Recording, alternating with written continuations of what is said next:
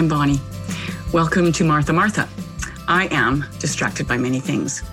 Because I'm a mom, because I'm a human, uh, because I have weakness, I need my Lord to guide me and to calm me every day. So let's walk together.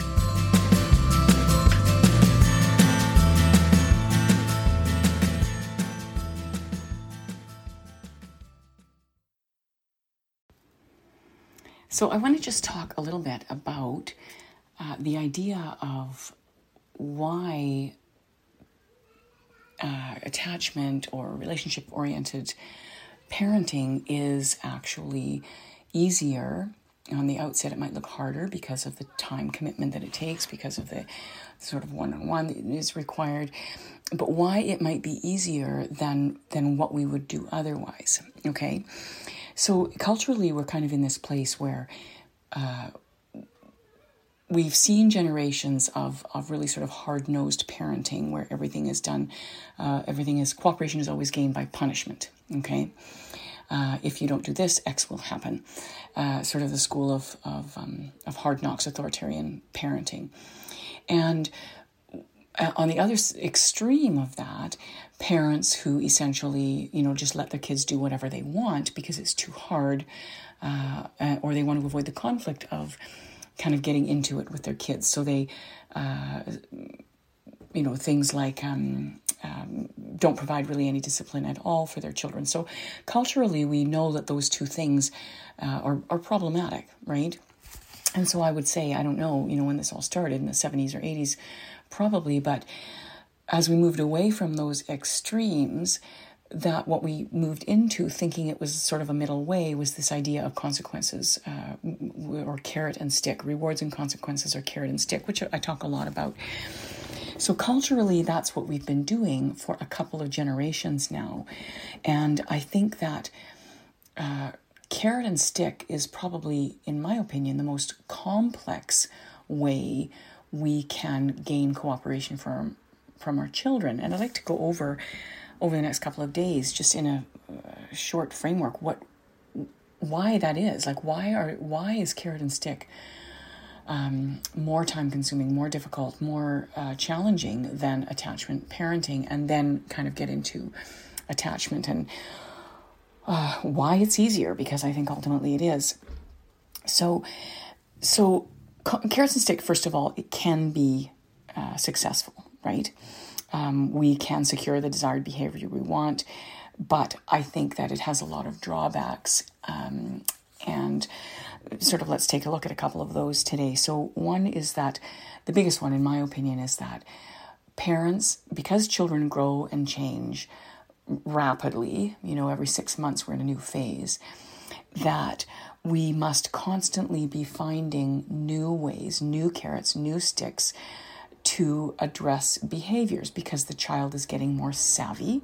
It's taking, we have to up the ante in order to meet them where they're at. Uh, and that we are uh, they're also their their behaviors are changing. So not only their expectations of okay what am i willing to jump through a hoop for? What punishment? What reward? Because they're kind of the same thing uh, what am I willing to jump through a hoop for, or what am I willing to do in order to um, to obtain the the goal that I'm after, uh, is going to change with the child as they get older, but also their behaviors are going to change. So you're going to have to constantly be coming up with some new way of addressing a new problem. You also have to be really aware of that some reward or consequence that works in the privacy of your own home may not work effectively in public. And so, uh, whatever situation we find ourselves in, the child, the reward or consequence may not be effective, and we constantly have to be thinking up new ways to come up with rewards or consequences that effectively deal with the behavior that we're trying to mitigate. Um, here, here's just another example of that is that if your children are with their friends, they may respond more effectively or less effectively depending on their relationship with that friend. The peer influence around them may make them more or less responsive according to the, how, how that other child is going to view them or how that other child is going to respond. Here's an example of, of what I might mean by that is that, say, for example, um, you say, if you guys um, you know, come inside now. Uh, I'll give you each a cookie, right? You're trying to get them in the house, out of the sun or out of the rain or whatever you're trying to do. And the normally that might not work with your child, but this particular day, because they have a friend there, the friend might say, "Oh, I love cookies. Let's go inside now." And they might, your child might say, "Oh, okay," and follow along with that. Um, or alternately, you might say to your child, uh, "Come on inside. You can have a cookie," and that normally works for them. And the friend that they're with says, "I don't care about cookies. I want to stay out here." And your child might say, "No, I don't want a cookie," and decide to stay outside. So we're constantly having to kind of chase down what works and what doesn't work on any given day or in any given situation or in any given new phase. So that's complicated. I think that's probably really making it a lot more complicated than it needs to be. So, the second part of that, I'll talk about more tomorrow, but the second part of that is it requires a lot of energy to be on the cutting edge of what works in what situations with what child at what age. Okay? So, it's not going to be the same for every child either. And so, if we have three children, we might have to be bouncing what works with any particular child at any given time in any given situation. Uh, with rewards and consequences. And so we are really have a lot of balls in the air once we're talking about multiple children as well. Uh, and the other part of that is because different things work with different kids. There's a real fairness problem here, right? Um, and in fact, it might even weigh out that you're, you're in a sense, um, giving a consequence to a child who doesn't require one uh, because maybe that child doesn't require the motivation. And yet, in fairness, you might have a child saying, well, why don't they have to do X? Uh, you know, under these circumstances, why don't they have to um, uh, get a punishment or get time out if they don't clean up the room? Well, maybe that's not a, an ongoing problem with a child cleaning up the room.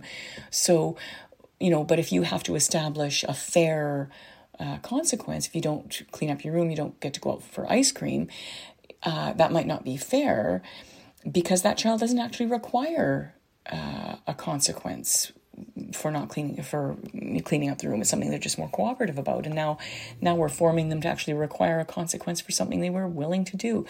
Um, or uh, a child has a an issue with um, getting something done. You know you want them to put their shoes away or want to put, put, put their shoes on. If you don't put your shoes on you're going to get x uh, so, so how do we deal with the sort of the lack of fairness that may exist in in different circumstances and with different temperaments? So, those are just two of the things that I think are worth looking at in terms of why carrot and stick uh, is is something that we should be taking a look at. Parents have to constantly be finding new ways to address the demands that naturally come as a child gets older or is in different circumstances. And it requires an epic amount of energy to be on the cutting edge with what works. So I'll leave you with those two things for today and um, go through a couple more tomorrow. So God bless. Have a great day.